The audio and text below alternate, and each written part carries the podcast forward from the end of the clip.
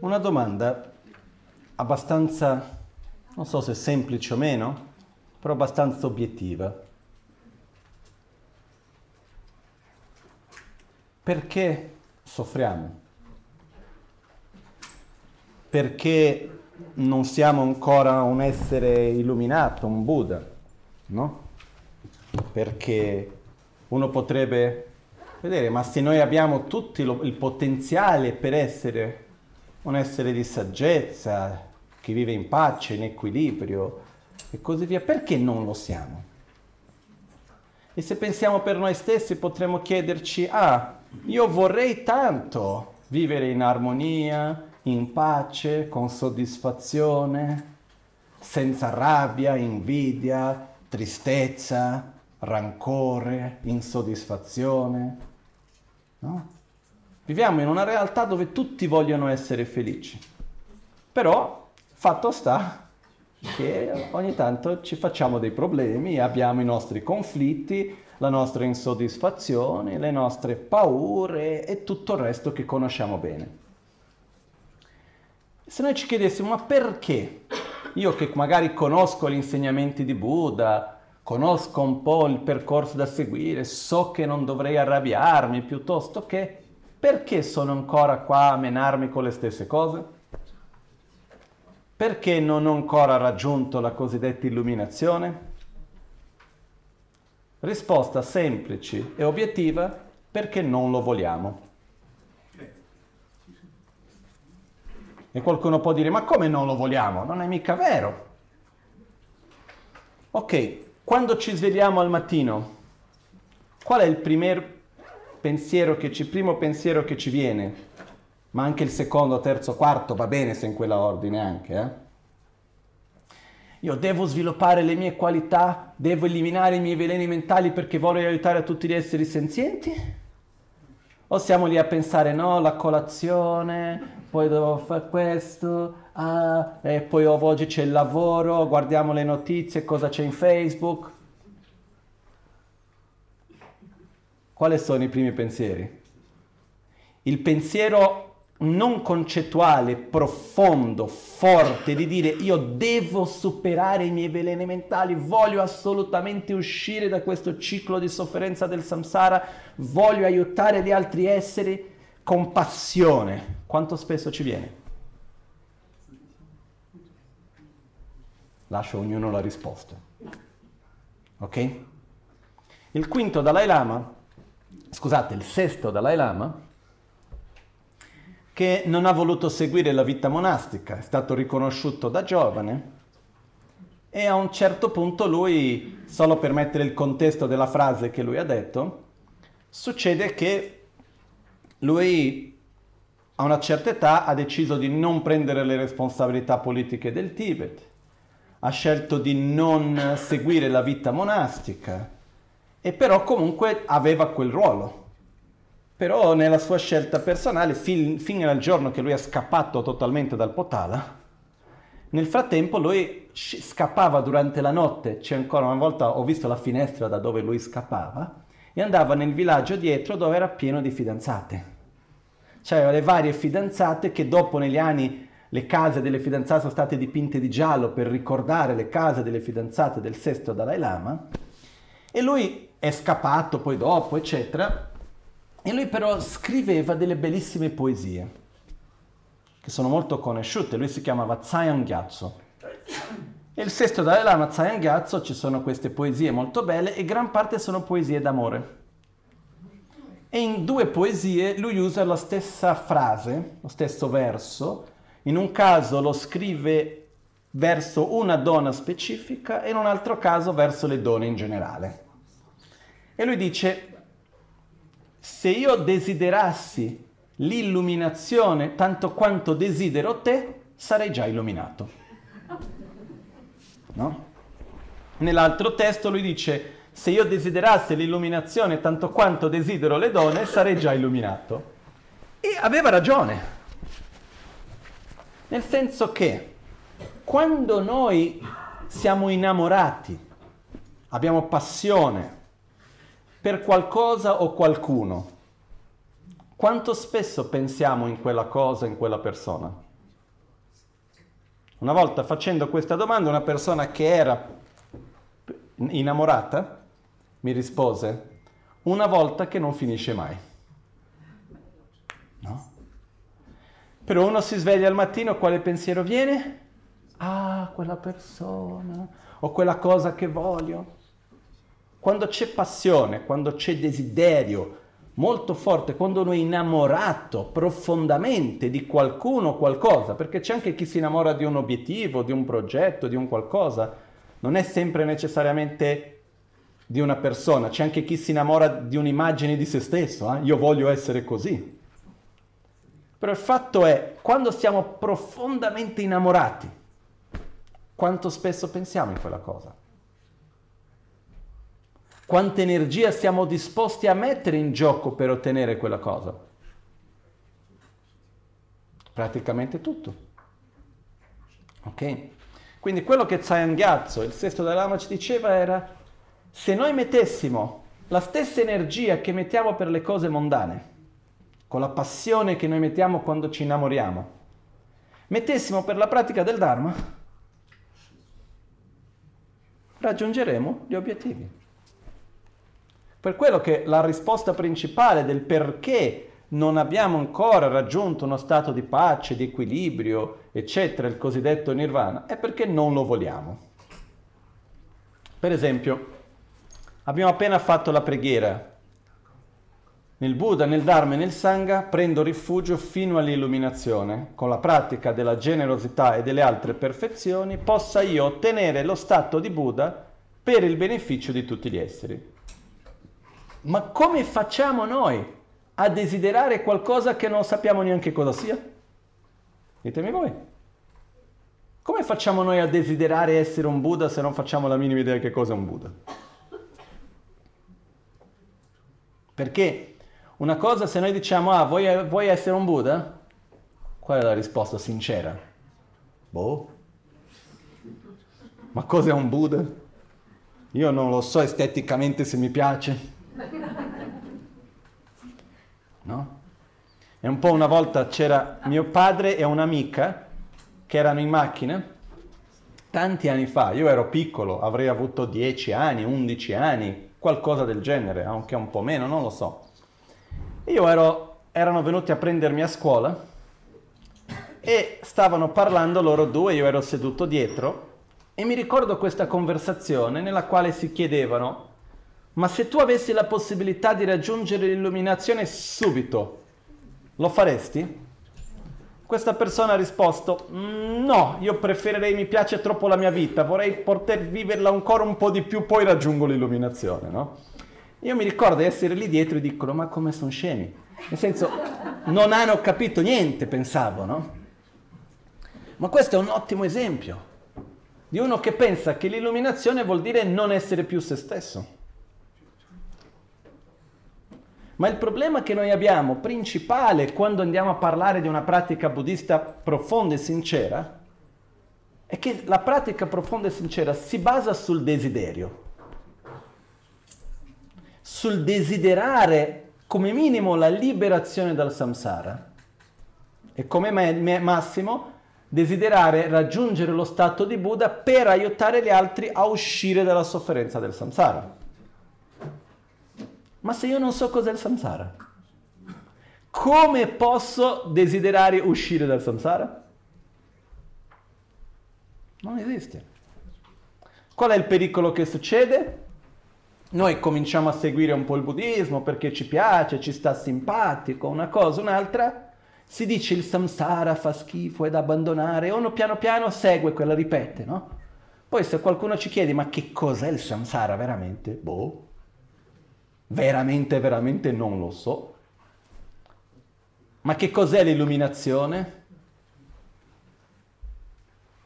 Se noi chiediamo vedremo che molto spesso ognuno darà la sua spiegazione.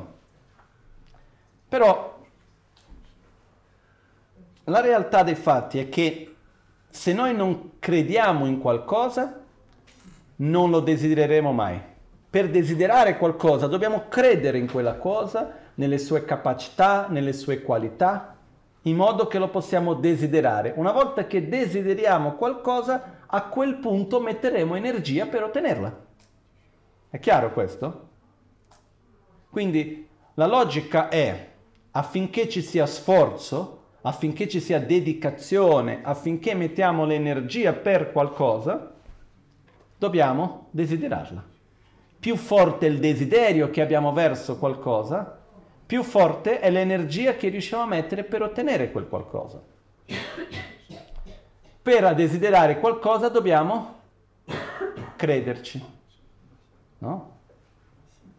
In tibetano viene detto Chandra Dumpa la temba, dumpa teba la temba, che vuol dire lo sforzo si basa nella aspirazione, che invece di usare la parola desiderio, quando è un desiderio virtuoso si usa la parola aspirazione, ma è sempre il voler qualcosa, e questa aspirazione, questo desiderio si basa nella fede. La fede intesa non come la fede in qualcosa di mistico che non si possa spiegare, la fede intesa come credere in qualcosa, nella sua esistenza, nelle sue caratteristiche, nelle sue qualità. Ok? Se io ho fame, in che cosa ho, sed, o, o in che cosa ho fede? Nel cibo. Perché ho fede che il cibo può saziare, eliminare la mia fame. E quindi cosa vado a fare? vado a quel punto a cercare il cibo. Se io non credessi che il cibo può eliminare la fame e ho tanta fame, vado a cercare il cibo? No. Quindi io ho fede nel cibo, so che esiste, so che ha la capacità di eliminare la mia fame e quindi quando ho fame desidero il cibo e quindi lo vado a cercare. Ok? Quindi funziona così. Quando noi vediamo che non mettiamo energia su qualcosa, per dire meditare o qualunque altra cosa, e ci chiediamo perché non metto energia in quella cosa? La risposta reale è perché non la voglio veramente. Concettualmente magari la voglio, però profondamente non ho quella passione, quel desiderio verso quella cosa. Il fatto di non aver passione per qualcosa vuol dire che non, posso, non c'è nulla da fare? No, la passione nasce dalla fede, dal credere nell'importanza di qualcosa. E c'è qualcuno che ha capito questo e lo usa in un modo eccellente, che sono quelli che fanno pubblicità. Perché come funziona nel mondo pubblicitario? Un'impresa ha un prodotto che non serve a niente, però vogliono venderlo. Cosa fanno? Fanno la pubblicità per parlare delle qualità di quel prodotto, per parlare se tu avrai quel prodotto sarai più bello, sarai più sexy, sarai più questo, quell'altro, eccetera. Io voglio essere più bello, io voglio essere più attrattivo, io voglio avere un rispetto dalle persone, voglio questo, voglio quell'altro, collego quel prodotto con quello stato lì, voglio quel prodotto. A quel punto prendo energia che è trasformata in denaro e lo vado a comprare. Ma perché voglio quel prodotto? Perché in realtà cosa voglio? Quei risultati. Quando io credo che quella cosa mi porterà a quello, quindi io ho fede nel prodotto, lo desidero. Dal desiderio cosa viene? Lo sforzo. Però per credere in qualcosa dobbiamo conoscerla. Questa è una delle prime cose che noi facciamo è quella di dover conoscere qualcosa per poter in questo modo desiderarla. Chiaro fin qui? Ok? Perciò, io quello che volevo fare durante questi giorni è farvi un po' di pubblicità. Perché la pubblicità avviene, sono due aspetti della pubblicità, no? Anche se vediamo nel mondo della pubblicità normalmente c'è il prodotto più il prodotto è speciale, più porta dei benefici, più ne vale la pena spendere più soldi. Ok? E poi di solito cosa abbiamo bisogno per credere veramente che quel prodotto funziona? Avere i testimonials, no? Le persone che hanno usato il prodotto e quindi mettiamo la foto lì di quello al di là che sia tutto Photoshop, si vede la pelle tutta bella, liscia, e tutto che funziona e anche se sappiamo che Photoshop stranamente uno ci crede. Comunque, quello che succede che cos'è? Abbiamo una persona che è l'esempio che quel prodotto funziona, quindi io ci credo in quel prodotto. Poi se c'è qualcuno vicino a me che dice sai, ho usato quel prodotto e a me ha funzionato, ci credo ancora di più. Chiaro? Perciò noi abbiamo il prodotto in realtà è il Dharma. Per ottenere che cosa? Uno stato di pace, di equilibrio, di benessere. E poi abbiamo i maestri del lignaggio, a partire da Buddha Shakyamuni, che sono i nostri testimonials. Sono quelli che hanno usato quel prodotto e per loro ha funzionato. Però la cosa che è molto importante, che volevo veramente cercare di condividere con voi in questi giorni è che cosa è il samsara e di conseguenza che cosa è il nirvana. Perché non si può comprendere il nirvana senza capire prima il samsara. Ok? E... Comprenderlo è una cosa, però abbiamo bisogno di comprenderlo e a un certo a un livello che profondamente dentro di noi dobbiamo dire io non lo voglio. Di conseguenza io voglio quello stato che viene chiamato di nirvana. Io devo crederci, devo prima di tutto avere fede nel nirvana, fede che il samsara fa schifo. Devo poter vederlo e dire non voglio questo, voglio quello. A quel punto metterò le energie per farlo. Ok? Un po' di anni fa ero in Brasile eh, era un momento socio-politico dove la gente era molto insoddisfatta della realtà politica, sociale e c'erano tantissime persone che facevano manifestazioni, si lamentavano della situazione del Brasile in generale. E una delle cose che mi ero accorto è che c'era tantissima disillusione, tantissima insoddisfazione, si riconosceva ciò che non andava però ho trovato molta fatica a vedere qualcuno che avesse un sogno di che cosa vorrebbe. Un giorno ho parlato con un amico che è proprietario di una rivista, dicendo con lui, guarda, dovremmo cercare di passare alle persone l'idea del qual è il Brasile che noi sogniamo, cosa vorremmo. Perché la prima cosa per ottenere qualunque cosa è desiderarla, è sognarla. I sogni sono estremamente importanti, le utopie sono fondamentali. Però, e lui mi ha detto va bene e mi ha chiamato, mi ha invitato un giorno nella sede della sua rivista, delle sue edizioni, con il gruppo dei, c'era una trentina di giornalisti, per esporre questa idea e fare una conversazione insieme. Parlando con loro io mi sono accorto di una cosa. La gran maggioranza di noi non è capace di sognare. Quello che noi facciamo? Seguiamo i sogni di altri. Sono pochissimi quelli che riescono ad avere un obiettivo che trascende il momento presente della semplice sopravvivenza e che ha un sogno più grande. Quelli che riescono ad avere un obiettivo, che è un sogno, che è un'utopia, che è un qualcosa di grandioso, sono quelli che poi dopo portano tutti gli altri verso quel sogno. No? Quindi noi abbiamo la tendenza di seguire i sogni di altri. E se noi vediamo nella storia siamo passati su tanti momenti, con tanti sogni diversi. E viviamo oggi come oggi un periodo storico che mi, se, mi scuso se lo metto in queste parole, però non trovo altre, che è un momento nel quale mi sembra che il sogno sia molto molto superficiale.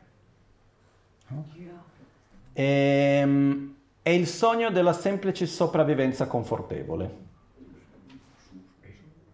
No? Ed è, io ho trovato la persona dove, che ha spiegato questo in un modo che mi ha colpito, è stata una volta che stavo vedendo un documentario che parlava di Nietzsche, il filosofo tedesco, E c'era una parte di Nietzsche che diceva che lui descriveva che a un certo punto ci sarebbero stati quello che lui chiamava gli ultimi uomini, the last man. E quello che lui chiamava come ultimi uomini, lui dire, diceva, gli ultimi uomini saranno quelle persone che non avranno come obiettivo altro che la semplice sopravvivenza confortevole. E la metafora che veniva spiegata era, saranno quelle persone che quando guardano le stelle dicono che belle, però sono così lontane, troppo faticoso andarci, non, ries- non ho neanche il desiderio di arrivarci, perché preferisco stare nella mia zona di conforto. Ok? Cosa succede? Il buddismo, quello che Buddha ci ha trasmesso, si basa su un obiettivo maggiore, su un sogno. Chiamiamo sogno, chiamiamo obiettivo trascendente, chiamiamo ut- utopia. Non è un'utopia dal punto di vista in cui crediamo profondamente che sia possibile realizzare, però è un, obiet- è un obiettivo maggiore, che richiede però andare oltre la semplice sopravvivenza confortevole e che richiede comunque uscire da una zona di conforto. Però per questo, perché noi riusciamo a fare questo, dobbiamo prima di tutto comprendere il perché e il cosa. La prima parte del sentiero è quella di innamorarsi dell'illuminazione, innamorarsi della liberazione dal samsara quando noi ci innamoriamo veramente della liberazione, quando noi veramente riconosciamo quello che viene chiamata la sofferenza che tutto permea come sofferenza, poi capiremo meglio che cosa voglio dire con questo, a quel punto le priorità della vita cambiano, gli obiettivi della vita cambiano e mettiamo l'energia in una certa direzione piuttosto che in un'altra. Ok? Quindi, adesso Partiamo dalla seguente metafora. Perché io possa guarire da una malattia, prima cosa che ho bisogno è di riconoscere che sono malato per poter quindi cercare qualcuno che mi faccia la corretta diagnosi e mi dia la corretta cura, in modo che possa applicarmi nella cura per poter guarire. Chiaro? Ma se io non sono consapevole di essere malato e non riconosco di essere malato, prenderei mai la medicina che amara? No. Quindi un primo passo è quello di riconoscere la malattia come malattia. Ok?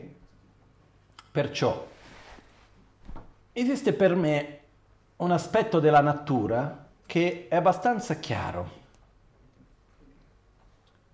si manifesta sia nel corpo che nella mente. Quando noi sentiamo dolore nel corpo, il dolore esiste in vano come una sorta di condanna che qualcuno ci fa del male o il dolore ha una sua funzione tecnica, una funzione vera e propria? Secondo voi? Una funzione, no? Qual è la funzione del dolore? È un allarme che suona per farci capire che c'è qualcosa che è fuori luogo. C'è qualcosa nel corpo che non è in armonia, non è in equilibrio. Ok? Se non ci fosse il dolore, che cosa succederebbe?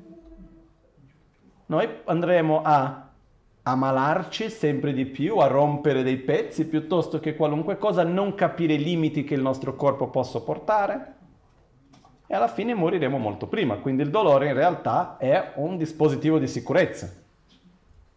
Ok? Perciò ogni volta che noi sentiamo dolore, il problema reale non è il dolore, ma sì, dov'è la disarmonia? Dov'è la mancanza di equilibrio che c'è nel corpo che porta a questo dolore? È come se avessimo un allarme antincendio e a un certo punto suona l'allarme. Cosa dovremmo fare? Spegnere l'allarme o cercare di capire dov'è l'incendio? Di solito cosa facciamo? Spendiamo l'allarme. Che fastidioso quest'allarme, dove posso spegnerlo? Perché quando ci viene un mal di testa andiamo a capire come mai c'è il mal di testa o semplicemente cerchiamo di prendere una pasticca per togliere il mal di testa o fare qualcosa per eliminare il sintomo?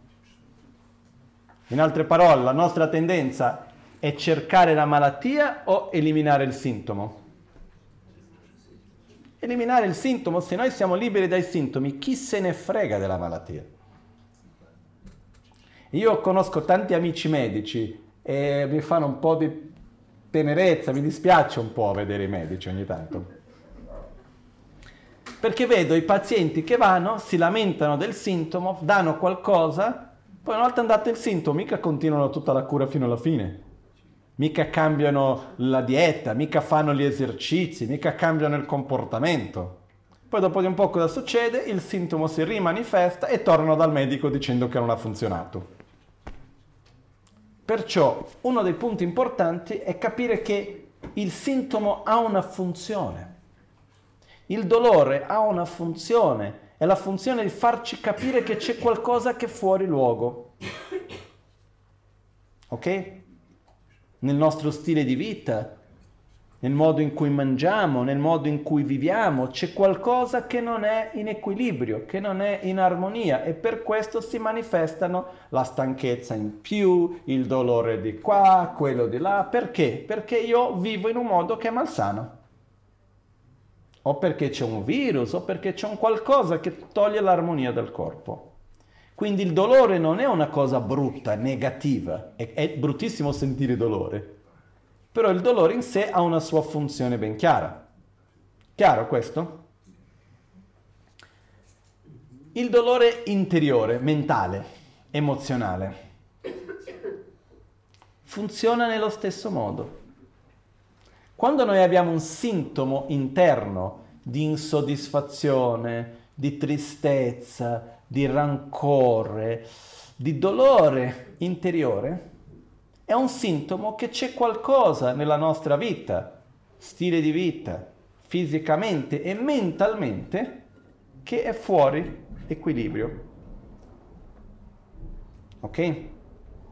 Quindi la cosa importante è capire che cosa è fuori equilibrio, dov'è la malattia in fondo in modo che io possa cercare la guarigione. Se noi andassimo da Buddha come se stessimo andando da un medico e dicessimo, ah Buddha sono qua perché? Ah sì dottore, cosa c'hai? Buddha ci chiede, no, cosa hai? Diciamo no, sai, non importa quel che faccio, alla fine sono sempre insoddisfatto. Non importa quanto risolva i problemi, c'è sempre un nuovo che sorge. Non importa quello che succede alla fine mi arrabbio e poi dopo no, no, non sono contento e mi sveglio di notte con ansia e poi c'è un'insoddisfazione di base e poi comunque c'è tristezza e rancore e sono infelice perché le cose non sono come secondo me dovrebbero essere, sto male. E per il quanto io ci provi alla fine sto male. E Buddha ci guarda e dice, mm, sei malato. La tua malattia si chiama egoismo. Ossessione alla propria autogratificazione. E viene creata da un virus che si chiama ignoranza, che si manifesta in un ciclo chiamato samsara. Ok? È come questa malattia si manifesta. Adesso cerchiamo di capire che cosa è questo. Perché c'è una cosa, quando noi capiamo il meccanismo, comprendiamo meglio dove siamo, a quel punto possiamo avere più chiarezza su dove direzionare le nostre energie. E questo cambia tantissimo. Ok? Perciò il mio obiettivo principale di questi tre giorni è cercare di farvi capire, di condividere con voi, come ho detto prima, che cosa è il samsara e condividere con voi un, il sentimento di avversione verso il samsara, di nausea verso il samsara, dicendo io non ho più voglia, non ce la faccio più. Che viene combaciato con una speranza, con un desiderio, con un'attrazione verso quello che viene chiamato il nirvana. Che al di là di queste parole dobbiamo avere un concetto, dobbiamo avere un qualcosa che non sia una semplice parola, ma sia qualcosa più palpabile. Ok? Bene. Fin qua tutto abbastanza chiaro, no? Faccio riferimento a un testo avevo preparato questo librettino un po' di anni fa. E ehm, esiste un testo di Lamazon K, Lamazon K, fondatore della nostra tradizione nel XIV secolo, e Lamazon K alla fine della sua vita ha scritto un libro che si chiama Triwal Haksam Rapkar, che vengono chiamate le domande estremamente benefiche esposte con attitudine straordinaria, che vuol dire anche esposte con amore, nel quale l'Amazon K pone alcune domande ed è, molto, è un testo diverso perché l'Amazon K ha sempre scritto in un modo molto uh, raffinato. In questo testo lui scrive in un modo molto diretto, molto semplice e lui dice indipendentemente dalla tradizione che tu segui, se tu sai rispondere a queste domande bene, io mi prostro verso di te e rigioisco della tua pratica. Se tu non sai rispondere a queste domande, devi studiare di più e praticare di più perché non hai capito bene ancora le cose. No? E lui all'epoca ha scritto questo libro e ha mandato in giro in Tibet aspettando delle risposte scritte. Però la prima risposta scritta è venuta circa quattro secoli dopo no? da Penchen Lossan Chogi Gyaltsen che è stato il primo che ha scritto le risposte e le ha scritte in versi che è lo stesso maestro del nostro lignaggio che poi ha scritto il testo della Guru Puja che recitiamo spesso. Quindi c'è una parte in questo testo che parla dei dodici anelli dell'interdipendenza, che parla, parla del samsara. Io avevo preso questa parte del testo come riferimento e punto di partenza. Ok? Quindi ve lo leggerò qua. nyame chegi gyabo tsongka pa chenpo dzebe tiwa lasan rabkar le shenyang rang re nam korwa zir chikne chik tu gyutes korwe kortsu la nyongwa langma make nani korwa la shenlo dang kyoshe nye chung na nam maung nang maung sa mechins nalma ong sa mechins detar korwa kyamtsu la nyongwa langma langwa kebani tenre chungni ki kortsu gomba la rek la ra, ra leba nis. Tei kortsu dang, tenre chungni ki chang dang korim ngeba chen dang, tenam gyunre sudro tsung, tei kongne kebu sumgi chitsu nam kanyin. Quindi qua è la domanda che l'Amazon K pone. E dice, inoltre, per noi non ci sarebbe alcun modo per rinunciare all'attaccamento al samsara, per imparare ad essere profondamente avviliti da esso, quindi per sviluppare questa profonda voglia di uscire dal samsara, e per possedere un'autentica e propria volontà di uscire definitivamente da esso, quindi dal samsara, questo non sarebbe possibile se non generando una vivida esperienza di come trasmi- trasmigrare continuamente da una rinascita a un'altra rinascita in questo samsara. Questa esperienza vivida di come vaghiamo nel samsara avviene in dipendenza della meditazione, ossia della familiarizzazione, su come vaghiamo nel samsara a causa dei dodici anelli dell'interdipendenza. Pertanto, la domanda dice, Qual è il modo in cui vaghiamo a causa de- di essi? Come mai sono dodici di numero? Il fatto che il loro ordine sia definito, perché il loro ordine è definito? Perché c'è un ordine preciso dei dodici. Il modo in cui essi stessi sono causa e risultato all'interno dei dodici anelli, quali sono causa, quali sono risultato e il modo in cui il commentario di guida sui tre livelli degli esseri rientra in essi, ossia i tre percorsi verso l'illuminazione, come rientra nei qual è il modo di vedere e di comprendere i, i 12 anelli a secondo dei tre livelli di percorso all'illuminazione.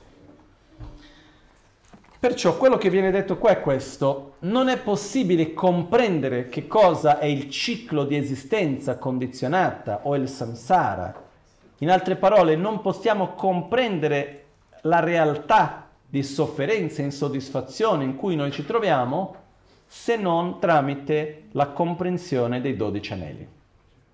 Vengono chiamati i dodici anelli o i dodici branches, come si dice in italiano, i dodici rami dell'interdipendenza, ma anelli passa meglio l'idea, ok? Sono dodici cose che interagiscono fra di loro e questa interazione fra di loro crea questo ciclo che noi viviamo che si manifesta in sofferenza.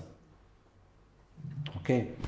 Quindi l'Amazon K mette con molta chiarezza, per comprendere che cosa è il samsara e per desiderare uscire dal samsara non c'è altro modo che tramite i 12 anelli dell'interdipendenza. Quindi, quali sono i 12? Perché? Come mai sono 12? Qual è la loro ordine? Come si, inter- come si relazionano fra di loro? Importante comprendere questo. Ok? E su questo Pencello Sanchoi Gensin risponde. Adesso vi leggerò la risposta, poi abbiamo altri, abbiamo quattro giorni per vederla tutto bene, perché mi piace il fatto che abbiamo calma perché proprio si può, si può fare molto velocemente, però lascia tanto desiderare, lasciano tanti punti un po' scollegati, perciò è importante poter vederlo con calma perché è semplice però non facilissimo. Ok? Pencelo Sanchegyansen dice, prima adesso lo leggiamo, poi dopo andremo a vedere alcune cose, adesso non saranno difficili da capire, poi man mano che andremo a spiegare vedremo con più chiarezza qual è il significato. Tenre la chungni ki korzo pakchu ludru ki lamsung tokta utame korwe kinkor galme yi 킬코르 킬코르타보 펜소니 규첸디니 코르워르 송시 나서 메버 코르 창이 양라 총이소 예르요 텔레 망미고 뉴나 미도 켄다 탈 코린 펜첸 빵바당스 드룹체 드룹베 고네니 펜체 양라 칸셰나 마리 드체 남셰기 빵베 양라 민수당스 keche drugda retsoro, reksoro. Ngampar drube yanla ni silen sipe drubayi yanla kewa gashi ni. Pakchu ludru shengane tambo geba gunyomo niba, chu, niba chuba leyinte lama duni dunga ins. Shesung gyunde drotsu nis nyomon sungle lenyi dans. Tele dunga dun, tele dunga dun chung shins. Ok, poi vediamo il resto. Il modo in cui gli esseri ordinari vagano nel samsara, secondo i dodici anelli, è il seguente, come insegnato dal supremo Arya Nagarjuna. I tre componenti sono privi di inizio, parte intermedia e conclusione. Il cerchio del samsara o il ciclo del samsara è come un cerchio di fuoco generato da un pezzo di legno acceso e fatto ruotare nell'aria, nel senso che i tre componenti provocano ciascuno il movimento dell'altro costantemente. Così vagano senza riposo. Ok, Prima di entrare nei dodici anelli, vediamo velocemente. Il samsara letteralmente non vuol dire altro che un ciclo. Ok? Quando noi parliamo di un ciclo, immaginiamo che ci sono tre aspetti importanti. C'è il movimento, il ciclo vero e proprio, chi gira e il luogo in cui avviene il ciclo. Ok?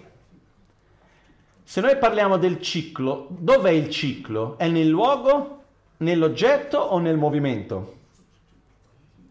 Cos'è il ciclo? È il movimento. Il luogo dove gira è importante, ma non è il ciclo. Se io sto fermo in quel luogo, sono nel ciclo? No. No. Quando sono nel ciclo? Quando c'è il movimento e io sto girando. Ok? Quindi noi abbiamo tre elementi dove avviene il ciclo di esistenza, chiamato samsara, cosa è il ciclo e chi gira. Ok? Noi giriamo in questo ciclo. Il luogo in cui viviamo, il pianeta e l'ambiente in cui viviamo è il luogo in cui avviene.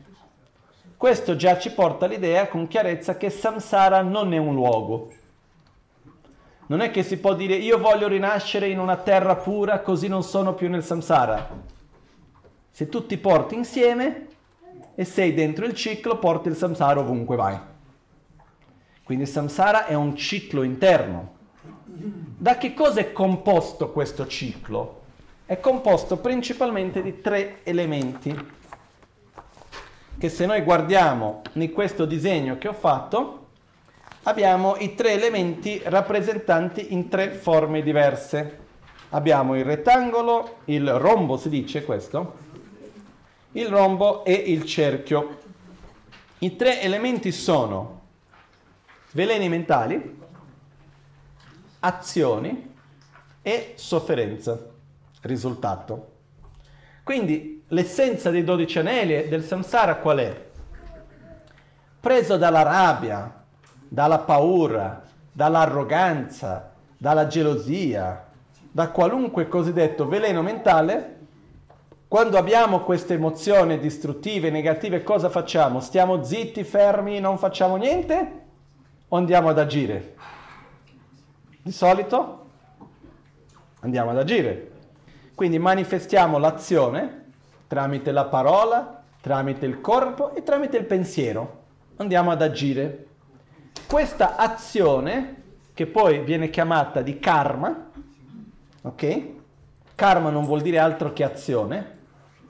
Questa azione prima o poi porterà un risultato. Il risultato delle azioni che facciamo con i veleni mentali si manifestano come sofferenza. Quando noi abbiamo un risultato negativo che si manifesta con sofferenza, qual è la reazione che noi abbiamo?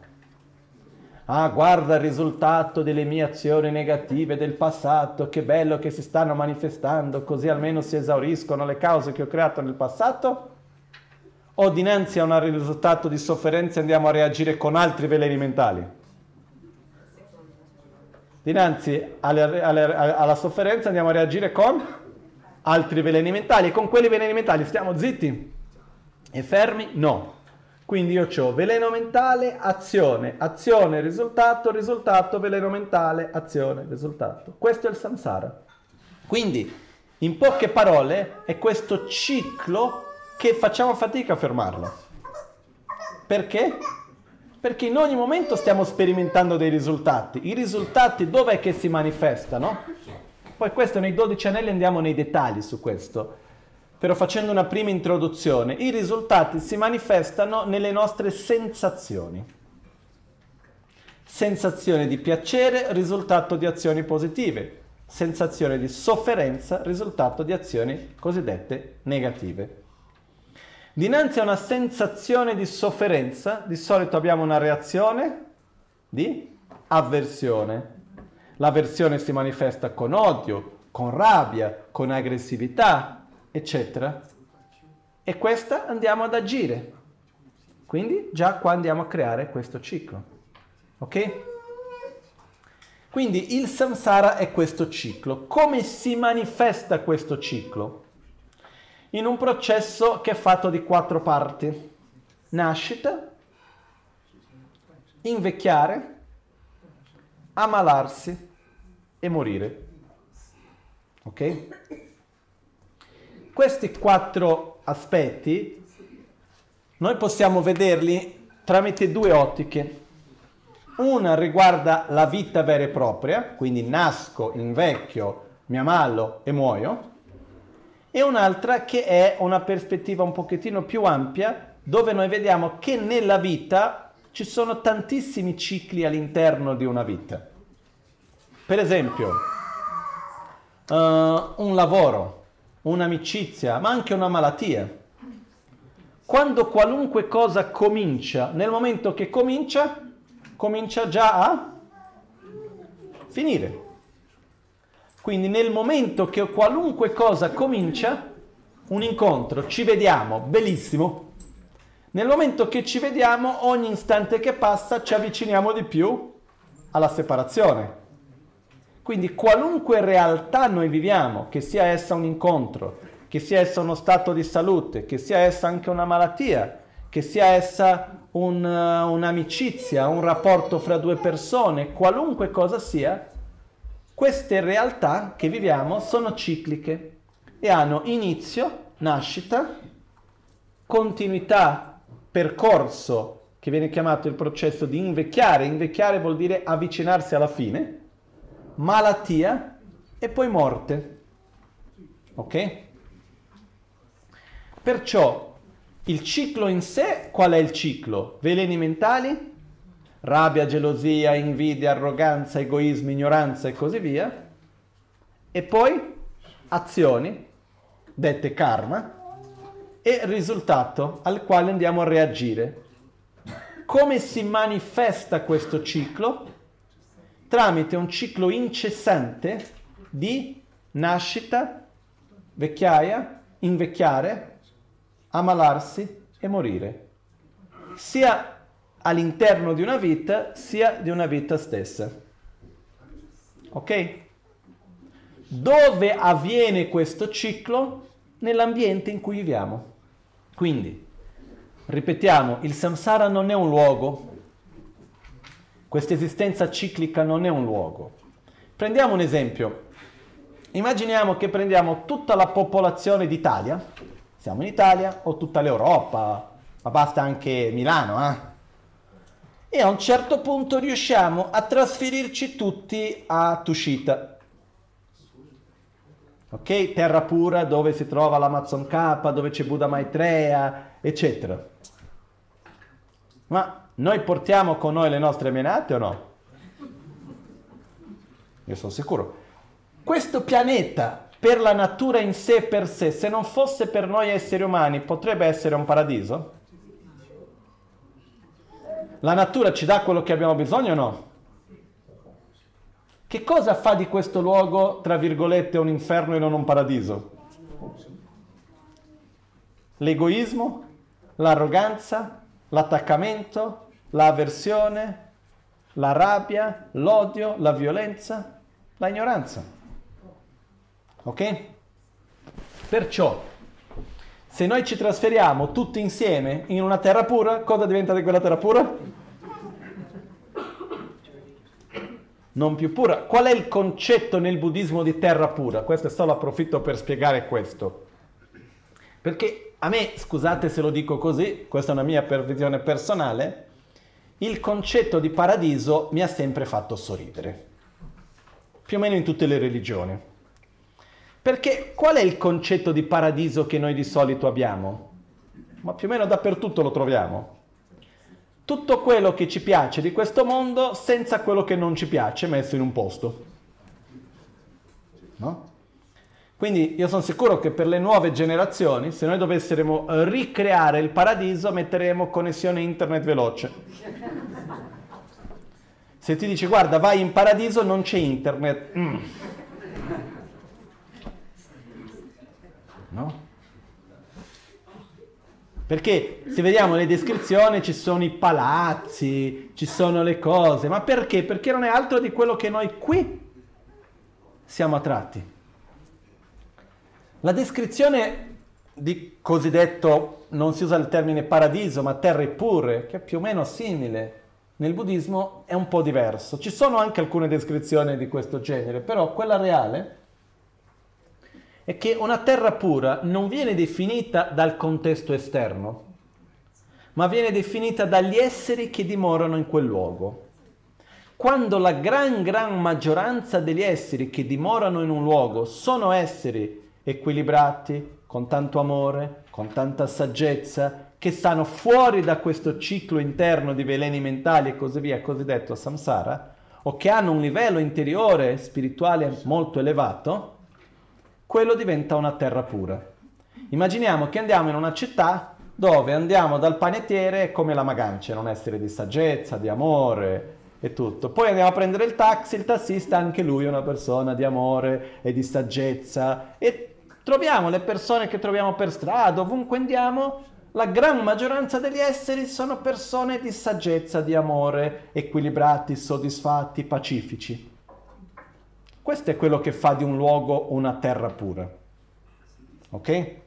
Poi, anche se io sono nel mio ciclo del samsara, però sono in un luogo che la maggioranza degli esseri sono in armonia, io sono influenzato da quello? Sì, però questo non mi toglie dal mio ciclo. Io devo fare il mio sforzo per gradualmente uscire dal mio proprio ciclo del samsara. Ok? Quindi, rinascere in una terra pura aiuta ma non risolve. Solo per la chiarezza che il samsara è questo ciclo interno nostro. Possiamo andare ovunque, non possiamo scappare da noi stessi. Come ogni tanto qualcuno dice, vorrei prendere delle vacanze da me. Non si può. Se io ho tanta paura, ovunque vado porterò la paura come o no? Sì.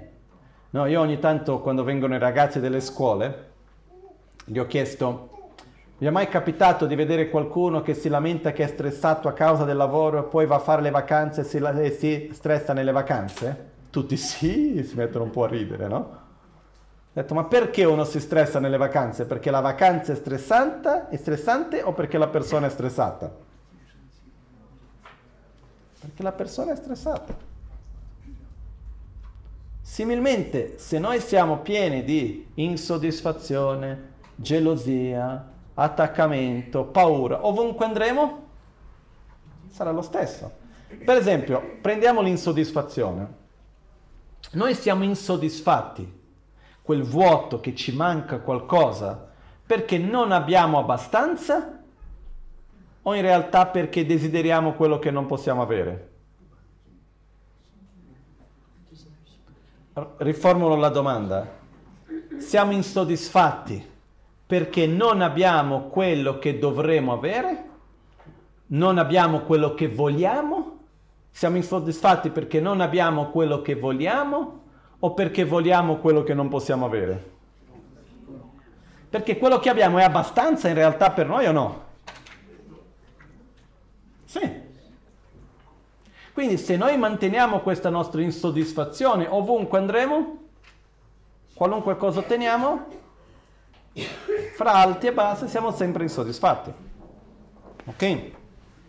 Perciò samsara è questo ciclo interno creato da veleni mentali, azioni, karma, azioni di corpo, di parole, di mente e risultati al quale noi andiamo a reagire sempre con altri veleni mentali, altre azioni e siamo costantemente in questo ciclo. Ok? Questo ciclo si manifesta in cicli che sono fatti di nascita, invecchiare, malattie e morte Okay? E il luogo in cui avviene è l'ambiente dove noi ci troviamo e c'è una caratteristica particolare questo ciclo. Il processo di nascita, invecchiare, malattie e morte, sia della vita stessa questa, sia dei vari cicli all'interno di una vita, noi lo viviamo in un modo che in tibetano viene chiamato Rawan Meba Korwa Kortsu, che vuol dire siamo in questi cicli e avvengono in un modo totalmente senza controllo da parte nostra. Non possiamo scegliere, ok, finisce un ciclo e non comincio un altro. O lo fermo, non ci sto. Inevitabilmente quando qualcosa comincia, cosa succede? Va verso sulla sua fine. E noi non abbiamo controllo dei cicli della nostra vita e di quello che accade. Così della vita stessa. Questo è un po' quello che viene chiamato samsara. La cosa importante è che quando noi vedremo questo ciclo c'è un primo momento nel quale è abbastanza, come si dice, può portare un po' di disperazione nel dire ma siamo proprio messi male a questo punto. Eh? Già vedevo che le cose non erano tanto bene, però quando andiamo a vedere i 12 anelli più a fondo diciamo sì che siamo messi male. Ma ci sarà una via di uscita o no? La cosa bella è che sì perché è un'interdipendenza, è un'interazione delle nostre azioni, scelte, pensieri, parole, che uno interagisce con l'altra e se noi creiamo un'interazione in una direzione va in quella direzione, se facciamo un'interazione in un'altra va nell'altra direzione. Possiamo andare in una direzione che va a rafforzare questo ciclo involontario, cosiddetto samsara, o possiamo agire in una direzione che va a indebolire questo ciclo fino a poter eliminarlo. Ok? Chiaro fino a qui? Adesso, quello che secondo me è la cosa ideale, prima di tutto, prima di vedere la relazione che c'è fra questi vari cicli, volevo vedere una cosettina prima e poi dopo vediamo invece, cominciamo a vedere ognuno dei 12 anelli. Ok? Abbiamo calma durante questi giorni, perciò andremo prima a vedere uno per uno che cosa sono e poi dopo andremo a collegarli uno con l'altro e vedere la relazione che c'è fra di loro. E nella pagina 11 c'è questo, c'è un frammento, diciamo la parte centrale di un dipinto che viene chiamato Sipacorlo, che viene chiamata la ruota dell'esistenza, la ruota della vita. Questo disegno, che nella copertina abbiamo il disegno completo, ok? Questo disegno è stato fatto la prima volta da Buddha e la storia racconta, io purtroppo i nomi non mi ricordo, però racconta di un re.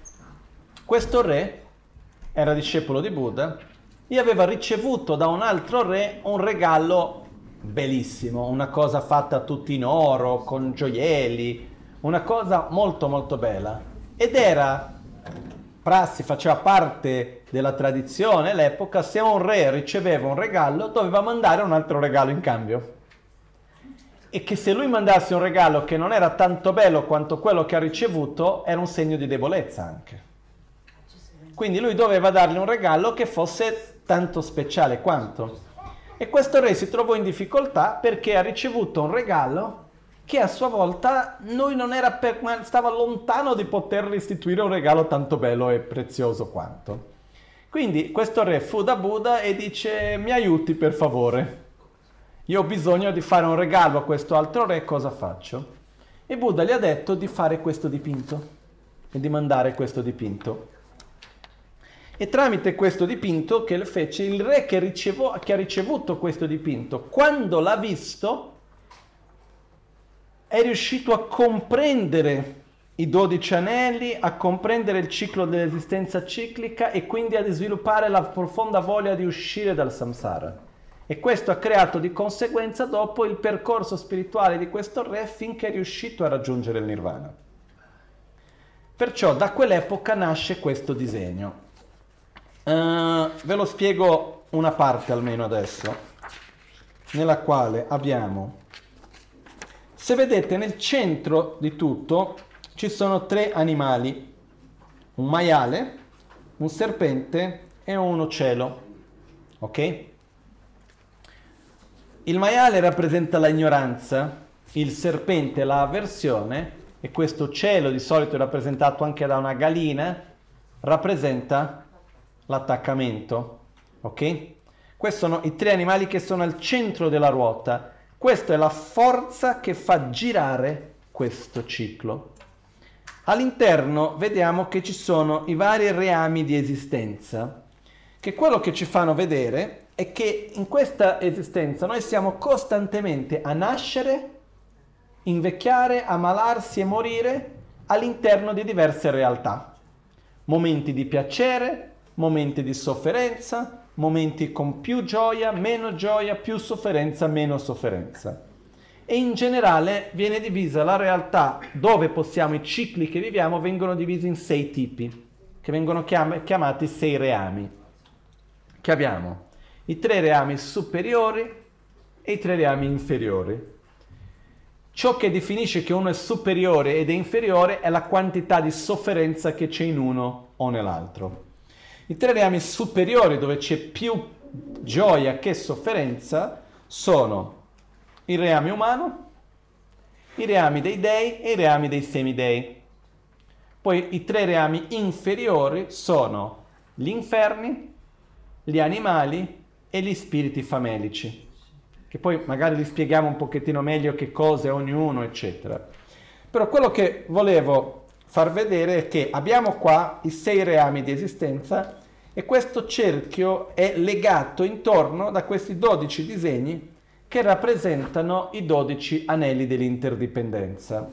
Quindi la radice della sofferenza si trova del ciclo del samsara nel centro, però il tutto viene tenuto insieme da questi 12 anelli, come se fossero 12 anelli che tengono insieme questo ciclo di rinascita, di costante passaggi da un ciclo a un altro.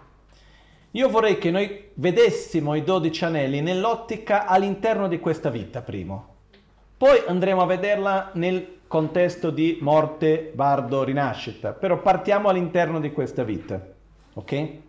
In questa vita noi viviamo costantemente in uno stesso reame di benessere o abbiamo momenti che sono come gli inferni, momenti che sono come i reami dei dei e andiamo su e giù all'interno della vita stessa? C'è chi ripassa più tempo in uno, chi più passa tempo nell'altro, però anche qua andiamo su e giù all'interno di una vita. Il fatto che in un momento della mia vita io mi trovi nei reami dei dei che sono bello contento, questo vuol dire che non dovrò prima o poi andare nei reami dell'inferno o no? Purtroppo no. Posso anche riuscire a rimanere su, però c'è il pericolo che prima o poi io cada. Quindi il fatto che io mi trovi in una situazione di benessere non vuol dire che io prima o poi non andrò a vivere una situazione di sofferenza. Perché? Perché mi trovo all'interno di questo ciclo. Buddha spiegò tre tipi di sofferenza. La sofferenza della sofferenza. Non so se c'è questo scritto da qualche parte, credo di no, qua. Comunque, Buddha spiegò tre tipi di sofferenza. La prima viene chiamata la sofferenza della sofferenza, che in poche parole è tutto quello che noi di solito riconosciamo come sofferenza. Sofferenza fisica e sofferenza mentale. Ok? Non entriamo in dettagli su questo perché tanto lo conosciamo abbastanza bene. Poi spiegò altri due tipi di sofferenza che in realtà non sono sofferenza, ma sono della natura di sofferenza, per quello che vengono chiamate di sofferenza. La prima viene chiamata Gyurvedungal, che sarebbe la sofferenza del cambio, del cambiamento o la sofferenza che cambia, e la terza la sofferenza che tutto permea, Kyabaduche Gidungal. La sofferenza del cambiamento sono tutte quelle cose che si manifestano come piacevoli, ma anche quando manifestate non riescono a sostenere a lungo quel, quello stato di piacere e prima o poi si trasforma in sofferenza. Ok? L'esempio classico è 87, bevo l'acqua, ho una sensazione di piacere, se vado avanti bevendo l'acqua la sensazione di piacere si mantiene, aumenta o diminuisce? Diminuisce finché a un certo punto si trasforma dal piacere in sofferenza. Ok? Quindi tutti i piaceri che se sostenuti prima o poi si diventa sofferenza vengono chiamati la sofferenza del cambiamento. Ok? E praticamente quasi tutti i piaceri che conosciamo, praticamente tutto. Il terzo tipo di sofferenza che Buddha descrive viene chiamata la sofferenza che tutto permea. La sofferenza che tutto permea è il corpo e la mente inquinati dai veleni mentali e dal karma. In altre parole, il samsara. E la pratica del Dharma sincera, il percorso che Buddha ci ha trasmesso, per seguirlo in un modo profondo, vero, è necessario riconoscere soffer- la sofferenza che tutto permea come sofferenza.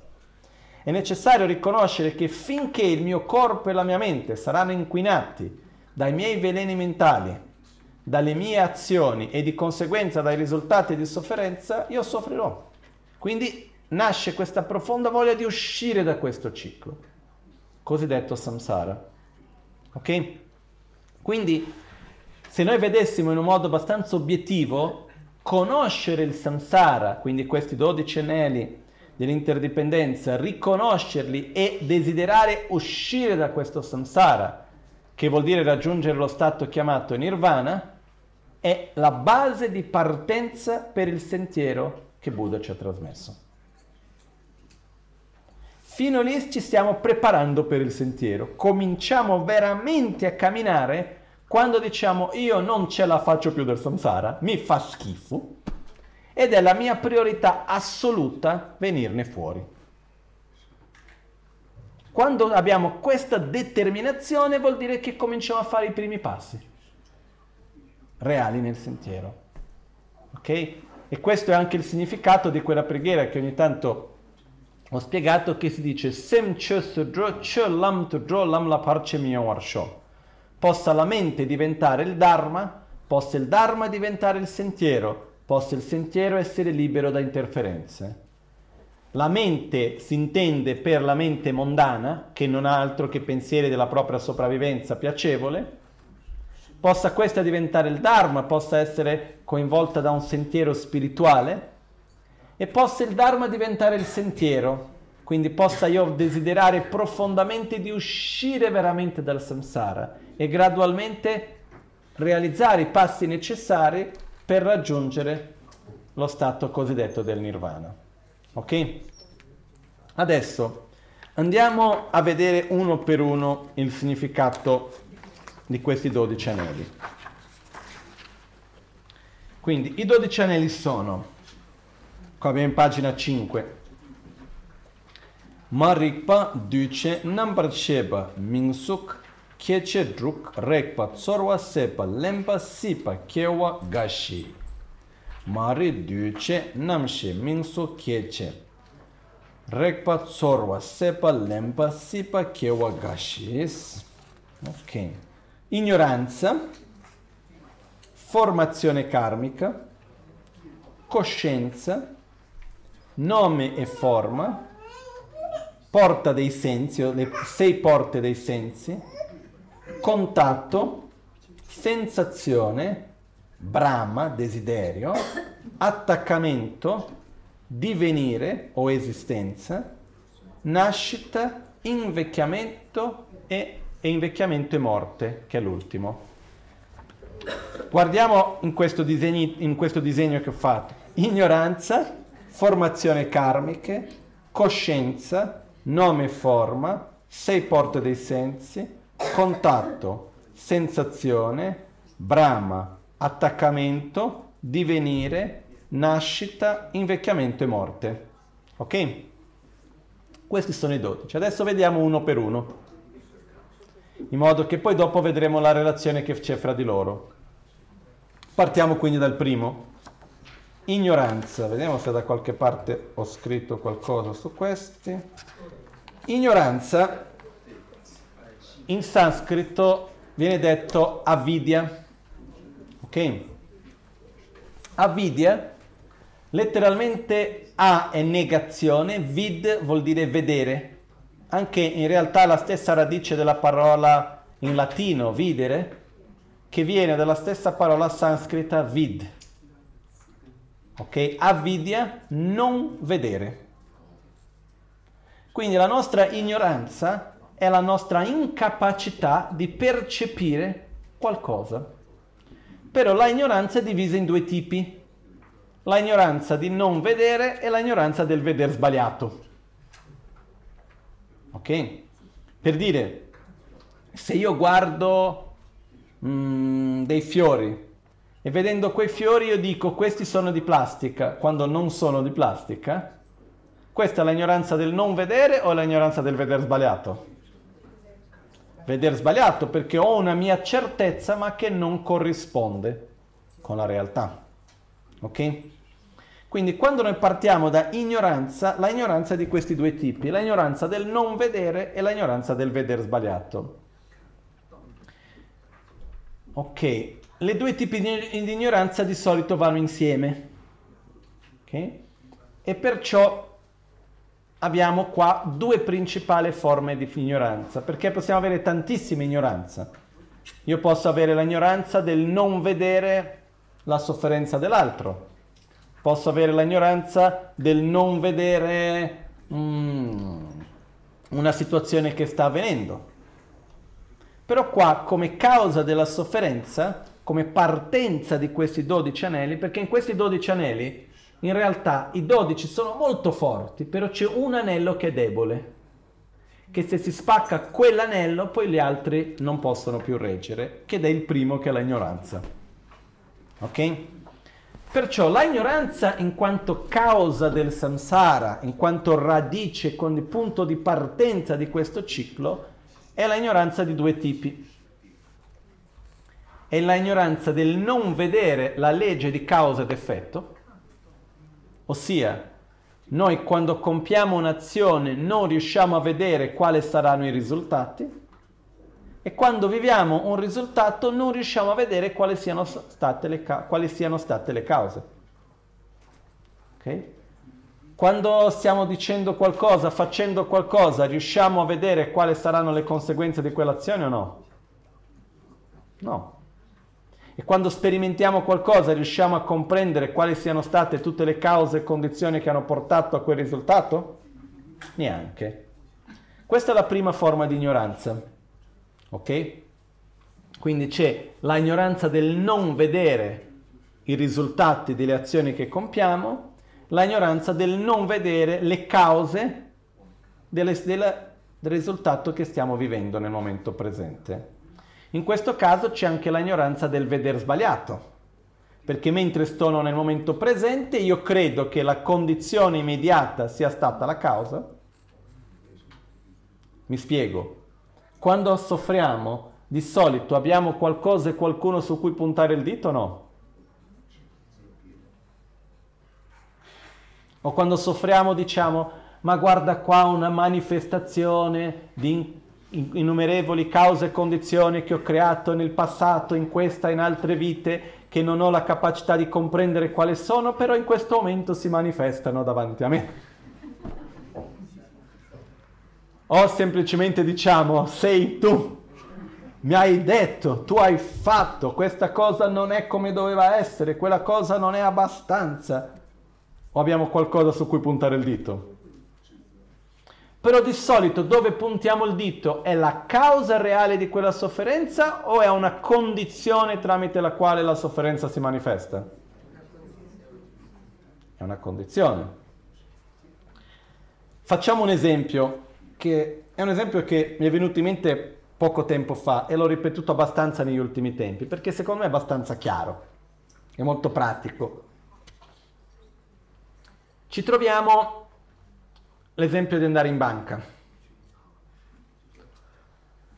Devo andare in banca, però quel giorno lì io anche, diciamo che oggi devo andare in banca, so che devo fare una, un, come si dice? Una, un versamento, devo fare qualcosa in banca che c'è una scadenza oggi, se no c'è una multa alta perché devo fare quel pagamento e per forza di cose va fatto in banca, non posso farlo tramite telefono, tramite internet, devo andare fisicamente in banca. Quello stesso giorno c'è un amico che viene in città e da tanti anni che non lo vedo, ci, ci tengo tanto di vedere quella persona e sta in città solo per poche ore e organizziamo di andare a pranzo insieme. Quindi io mi organizzo la giornata e dico ok, andrò in banca un quarto d'ora, finisco l'operazione che devo fare e poi dopo vado a trovare mio amico e vado bello contento in banca. Arrivo in banca, succede che quel giorno delle tre persone che lavorano in cassa, una si è ammalata all'ultimo minuto e non è potuta venire, l'altra si è rotta la macchina per strada e non è riuscita ad arrivare, e c'era dalle tre casse c'è solo una aperta. Quella cassa lì è una persona nuova che fa quel lavoro e quindi non è tanto veloce a fare le operazioni nello stesso tempo, nelle persone che sono davanti a me c'è una che è innamorata di quella persona che ha la cassa, quindi va lì e cerca di flirtare con la ragazza che ha la cassa e quindi ci passa per tempo. C'è una persona che è un vecchietto che a casa è annoiato, che non sa cosa fare e trova la ragazza della cassa gentile per fare due chiacchiere, quindi va tutti i giorni lì con la scusa di un'operazione qualunque per chiedere il saldo in banca, che tutti i giorni è lo stesso più o meno, ma per trovare la scusa per avere qualcuno con cui chiacchierare. C'è il sistema che quel giorno funziona e non funziona perché c'è la manutenzione della rete. Fatto sta che quei 15 minuti diventano un'ora e mezza. Mentre sono lì, può succedere che mi arrabbio. E quella sofferenza di quell'ansia che sorge perché c'è la persona che mi sta aspettando per pranzo che fra un po' deve andare a prendere il treno e non può stare lì a lungo ad aspettarmi, sono anni che non la vedo, però poi dopo c'è la multa se non faccio il pagamento e non posso mica sparare a quelli che sono davanti e scavalcare la coda e ho verg- tanta verg- eh, vergogna che non riesco a chiedere di passare davanti. C'è sofferenza coinvolta in questo? No. E può succedere che mi arrabbio Qual è in quel momento dove proietto la causa della mia sofferenza? Nella banca che non ci sono persone abbastanza, con tutte le commissioni che pago, con eh, il sistema che non funziona, come mai non ci sono. Quindi cosa succede? A questo punto uno si arrabbia. Ma la realtà dei fatti, se andiamo ad analizzare, perché soffriamo in quel caso? Per tutti questi eventi che sono successi o perché noi avevamo l'aspettativa che in un quarto d'ora dovevamo finire la nostra operazione? Perché se io fossi andato in banca con l'aspettativa che doveva esserci tre ore per fare quell'operazione, mi ero portato addirittura qualcosina da mangiare, qualcosa da leggere, perché tanto so che ci vogliono tre ore.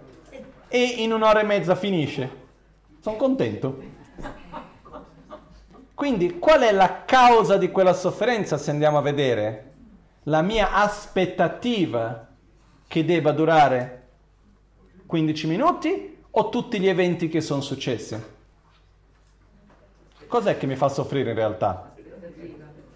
La mia aspettativa, che è l'aggrapparsi a una realtà che poi non c'è, che nasce dalla nostra ignoranza che poi fra un po' la spieghiamo meglio. Ma questo è un esempio che noi ce la prendiamo con le condizioni tramite la quale la causa si manifesta e la sofferenza si manifesta. Ok? Questa è l'ignoranza del veder sbagliato.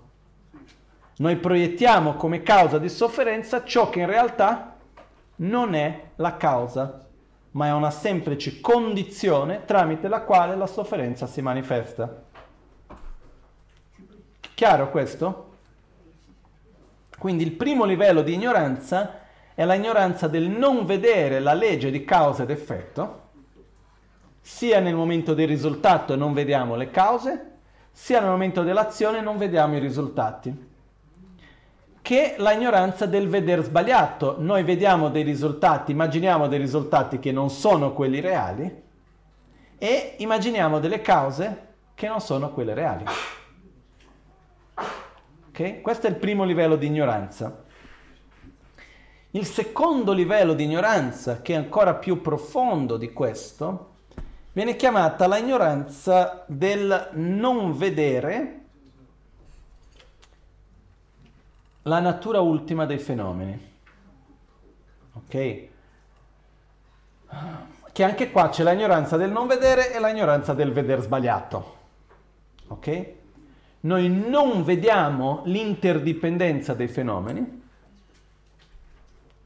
e noi vediamo i fenomeni come se fossero di esistenza autonoma, indipendente, oggettiva. Adesso andiamo un pochettino più a fondo su questo, perché questa è la radice, poi torneremo su questo punto, però questa è la radice del tutto. Una scena che un po' di tempo fa mi ha colpito molto. Può sembrare banale, ma in realtà a me mi ha, mi ha fatto riflettere, mi ha colpito profondamente, mi ha anche emozionato. Ero davanti al mare, in spiaggia,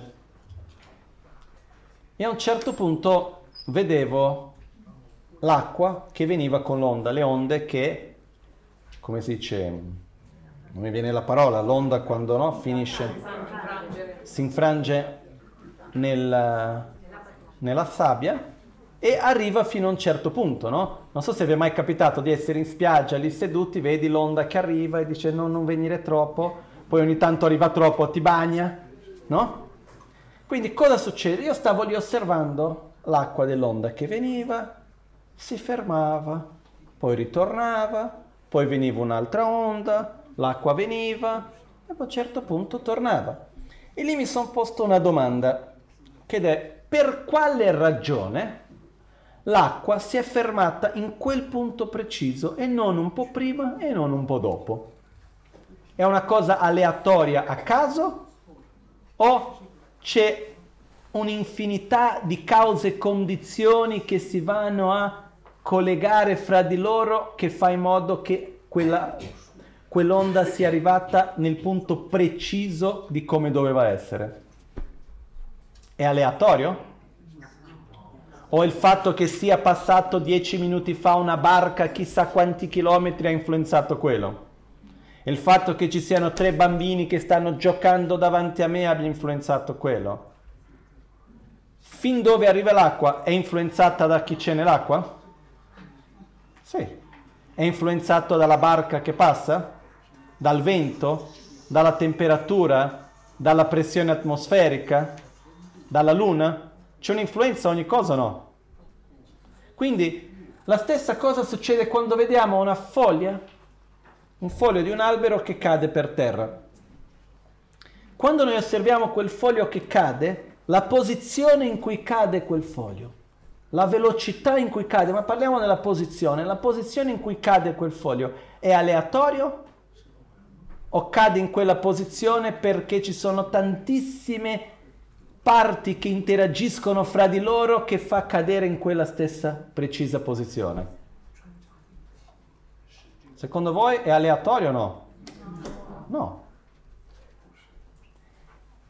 C'è una bellezza in questo che è stravolgente. Però noi quando vediamo siamo consapevoli che dietro ogni cosa che accade c'è un'infinità di collegamenti e di interazioni che fa in modo che quello avvenga così com'è e ogni cosa che succede è perfetta in se stessa perfetta nel senso che non poteva essere diverso. Non so se è chiaro questo. Cosa succede? Se l'acqua arriva fino a quel punto, perché così? Perché ci sono tutti gli elementi fra la consistenza dell'acqua, la temperatura, il fondo dell'oceano, la luna, la pressione atmosferica, il vento, la barca, la pendenza della sabbia, tutto quello che messo insieme fa in modo che arrivi a quel punto lì.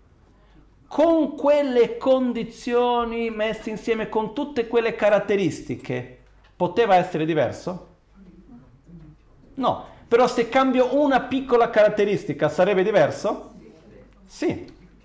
Quando la, il foglio di un albero cade su un punto, perché cade lì?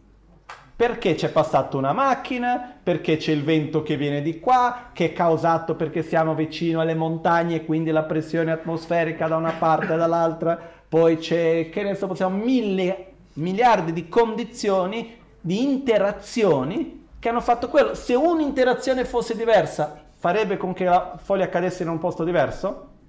Sì, però perché cade lì? Perché l'interazione delle parti fa in modo che avvenga lì. Quindi noi, quando vediamo e percepiamo in ogni momento qualunque cosa, dalle nostre sensazioni alle no- nostre percezioni alla realtà che ci circonda, dalle persone, dalla natura e da ogni cosa, siamo consapevoli della complessa interdipendenza e interazioni che c'è fra infinite parti insieme che fa con che la realtà sia quella che è? O viviamo la realtà come se fosse aleatoria? Secondo voi? Viviamo come se fosse aleatoria. Questa è la ignoranza del non vedere l'interdipendenza in cui viviamo. Ok? C'è un livello più profondo ancora di questa ignoranza, che questa ignoranza ha tre livelli non vedere l'interdipendenza che avviene fra cause e risultati. Perciò noi non vediamo che questa cosa è così perché c'è un'interazione con tante altre che fa in modo che sia così. Non vediamo l'interazione che c'è fra le parti e l'insieme. E l'ultimo, non vediamo l'interazione che c'è fra oggetto di percezione e osservatore. Facciamo un esempio di questo terzo. Mentre io vi sto parlando, che cosa arriva al vostro dito? Senza analizzare, nella nostra percezione naturale, parole o suoni? senza analizzare, senza filosofare. Sono parole, tu mi stai dicendo questo. Ina yang a pöke gitone keja tite. Kiran so gamjula kare raj kogdo, tsik kogdo, dra kogdo, kare inange kare lamna kiran so kaya kogumaro, chikpa raj sigirwa. Adesso? So, ne ho parlato in tibetano, ho fatto la stessa domanda in tibetano. Ok? Quindi che cosa succede? Senza analizzare, quando qualcuno ci parla, cosa crediamo di ascoltare? Parole. Però se ci mettiamo ad analizzare, a osservare con chiarezza, che cosa arriva al nostro dito? Suoni.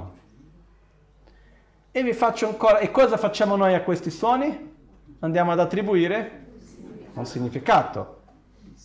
Anche per questa ragione che la comunicazione verbale non funziona già di partenza. Perché come avviene la comunicazione verbale? Anche scritta. Io ho un'intenzione, un concetto, un sentimento, voglio trasmettere questo concetto, questo sentimento a te, lo trasformo in suoni, tu ascolti questi suoni e vai a ricodificarli in sentimenti e concetti. La probabilità che combacino perfettamente? Zero. Ok? Adesso andiamo, andiamo ancora un pochettino a fondo su questo.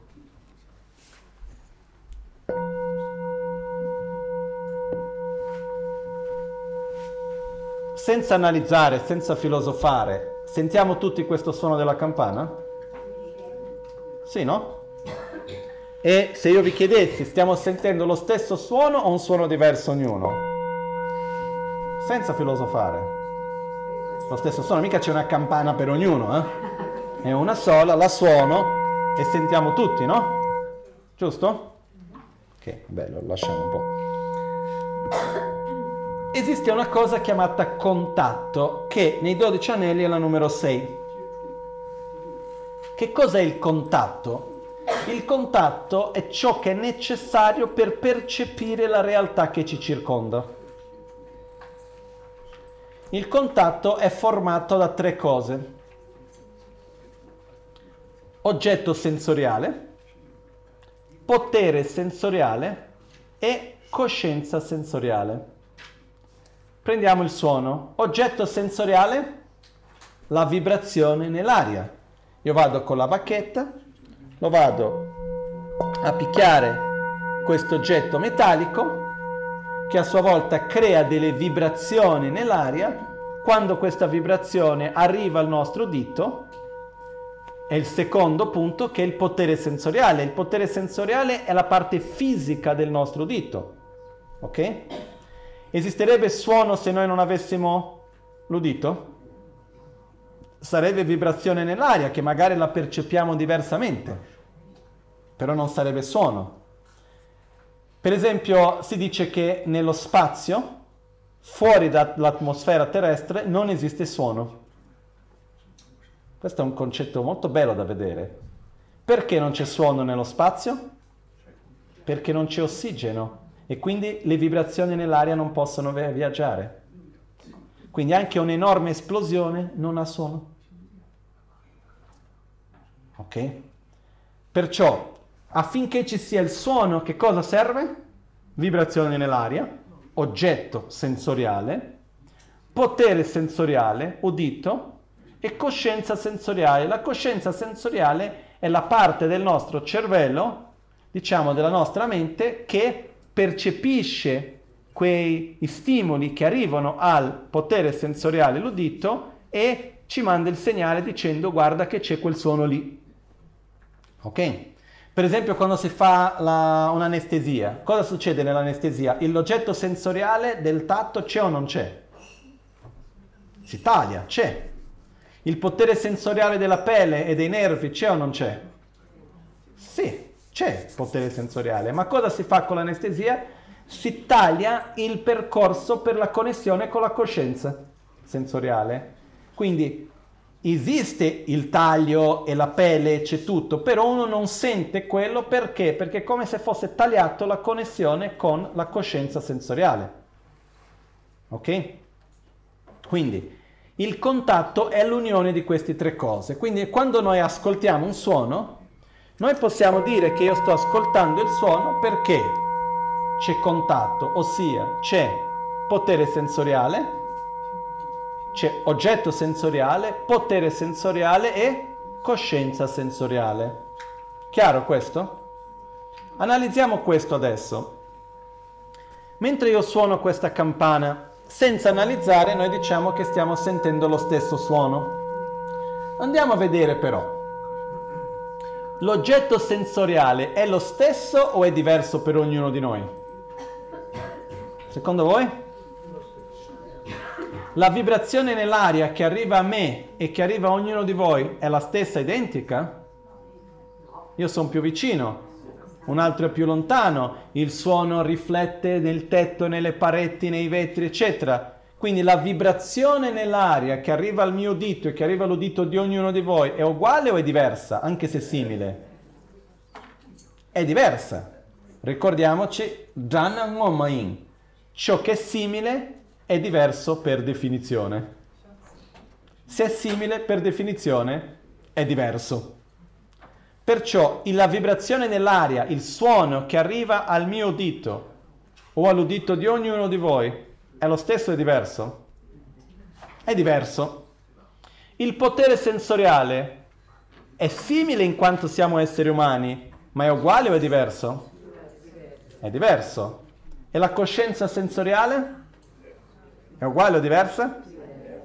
Quindi se analizziamo, Stiamo sentendo lo stesso suono o dei suoni diversi? Diversi. L'oggetto è diverso, il potere sensoriale è diverso, la coscienza è diversa, come possiamo dire che è la stessa cosa? Perché è simile. Credo che sia già capitato a tutti di essere con un'altra persona e credere, che la, e credere che l'altra persona abbia la stessa percezione nostra di qualcosa e a un certo punto capire che in realtà era molto diverso. Così è la realtà. Come faccio io a sapere che tu ascolti lo stesso suono che ascolto io? Non ho modi. È simile.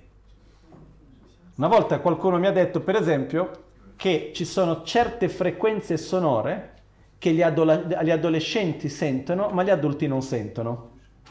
E in certi negozi che non vogliono gli adolescenti facendo chiasso, cosa fanno? Mettono questi suoni con queste frequenze che danno fastidio agli adolescenti, ma gli adulti non li percepiscono, in modo che gli adolescenti non entrino in questi negozi.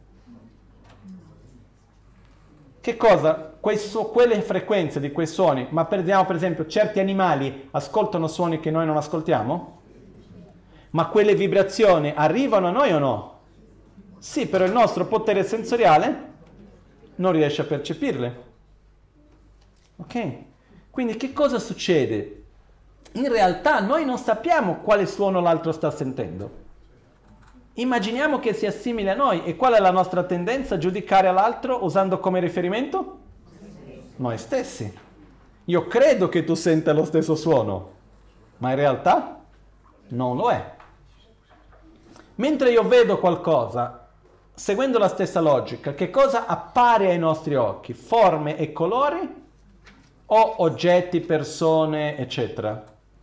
Senza analizzare cosa sto vedendo? oggetti persone. Se mi metto ad analizzare cosa appare ai miei occhi? Oggetto sensoriale, le onde della luce, la luce che appare agli occhi.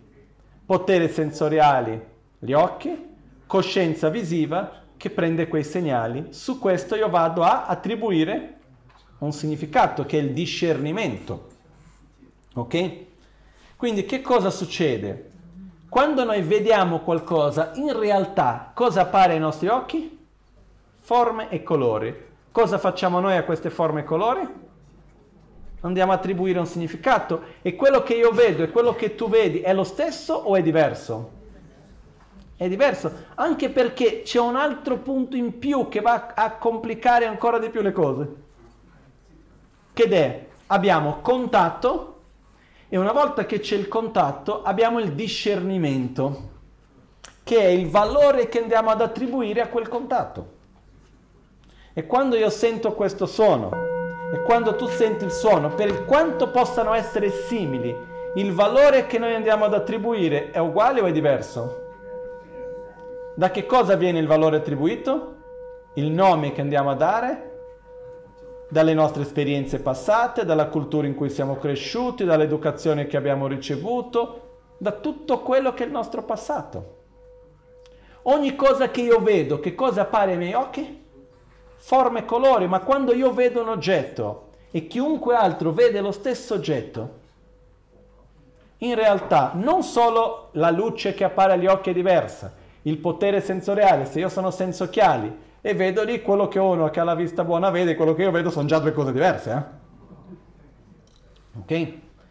Poi ho gli occhiali che sono fotocromatici, quindi di sicuro vedo già una cosa un po' diversa anche lì. Poi, dinanzi allo stesso oggetto, il valore che noi andiamo ad attribuire è diverso. E può essere anche molto diverso.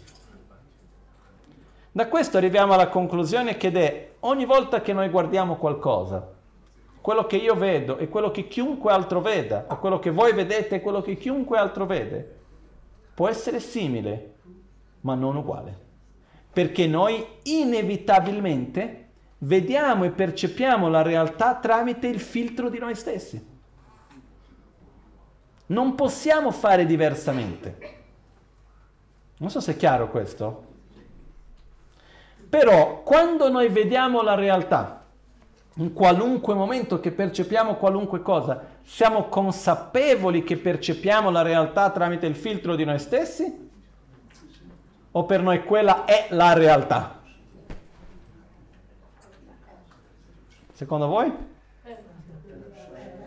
Noi quando vediamo le cose diciamo, ah ma guarda quell'oggetto che a me appare in questo modo e io proietto questo piuttosto che quell'altro? O diciamo guarda quella cosa, guarda lì c'è questo è un albero, questo è l'acqua. Per l'esempio dell'acqua, che cos'è l'acqua? È una cosa abbastanza oggettiva. L'acqua è uguale per tutti? Un pesce vede l'acqua nello stesso modo che vede un essere umano? No. Un pesce ha anche contatto e discernimento. Eh? Il, ehm, una persona che ha tanta sete e una persona che non ha sete vede l'acqua nello stesso modo? Una persona che ha vissuto in un luogo dove mancava l'acqua, una persona che ha vissuto dove sempre c'è stata abbondanza d'acqua, vede l'acqua nello stesso modo? No. Quindi che cos'è l'acqua? È, una, è un suono ma che ha concetti totalmente diversi, che rappresenta un'unione di parti, ma qual è il valore che noi andiamo ad attribuire cambia di persona in persona. Perciò la ignoranza è la ignoranza del non vedere causa e condizione e la ignoranza del non vedere il rapporto che c'è fra base di imputazione e attribuzione di significato. In altre parole, noi non vediamo la relazione che c'è fra l'oggetto di percezione e l'osservatore. E noi crediamo che la nostra percezione sia la realtà. Questa è l'ignoranza del vedere sbagliato. Ok? Perché la nostra versione della realtà, secondo noi, è la nostra versione o è la realtà? Come lo percepiamo quotidianamente? È la realtà. Questa è l'ignoranza del vedere sbagliato. Noi ci aggrappiamo alla realtà che appare a noi tramite l'interdipendenza dell'insieme delle parti, l'interdipendenza del valore che noi andiamo ad attribuire in quanto osservatore, come se esistesse in un modo totalmente autonomo e indipendente. Insieme con l'ignoranza del non vedere la complessa interdipendenza che c'è fra le parti e fra l'osservatore. È chiaro questo? Questa è la partenza. Questo è quello che viene chiamato la ignoranza, è il nocciolo della questione. Ok? Che per fortuna è possibile cambiare, trasformare. Vedremo più avanti come fare questo percorso. Ok? Un'ultima cosa prima di concludere per questa mattina. Quando ci troviamo davanti a un oggetto di rabbia, ossia quando uno si arrabbia, noi come percepiamo l'oggetto di rabbia? Come un oggetto che esiste in quanto oggetto di rabbia perché noi andiamo ad attribuire quel valore all'interno di una complessa interdipendenza e noi proiettiamo quel significato e perciò noi lo facciamo essere un oggetto di rabbia? O è un oggetto di rabbia in sé e per sé, indipendentemente da qualunque altra cosa, principalmente da me, perché io non lo vorrei. Come lo viviamo noi? Come se esistesse in un modo solido, autonomo, indipendente, oggettivo. Questa è l'ignoranza che è alla base della rabbia, della gelosia, dell'attaccamento, dell'arroganza, della paura, dell'invidia, della insoddisfazione, dell'egoismo. Alla base di tutti i nostri veleni mentali c'è l'ignoranza.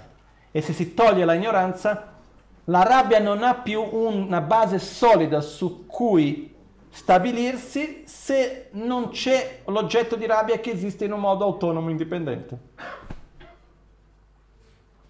Perciò la radice è la ignoranza. Ok? Qual è la saggezza? Vedere, e non solo concettualmente, ma percepire e relazionarsi con la realtà in un modo coerente. Vedere l'interdipendenza in quanto interdipendente vedere la realtà soggettiva in quanto soggettiva.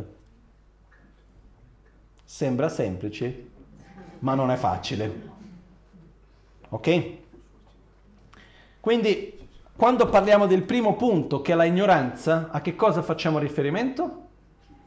Non vedere la legge di causa ed effetto, ossia i risultati che le azioni portano e le cause precedenti, e vedere sbagliatamente quali sono i risultati e quali sono le cause.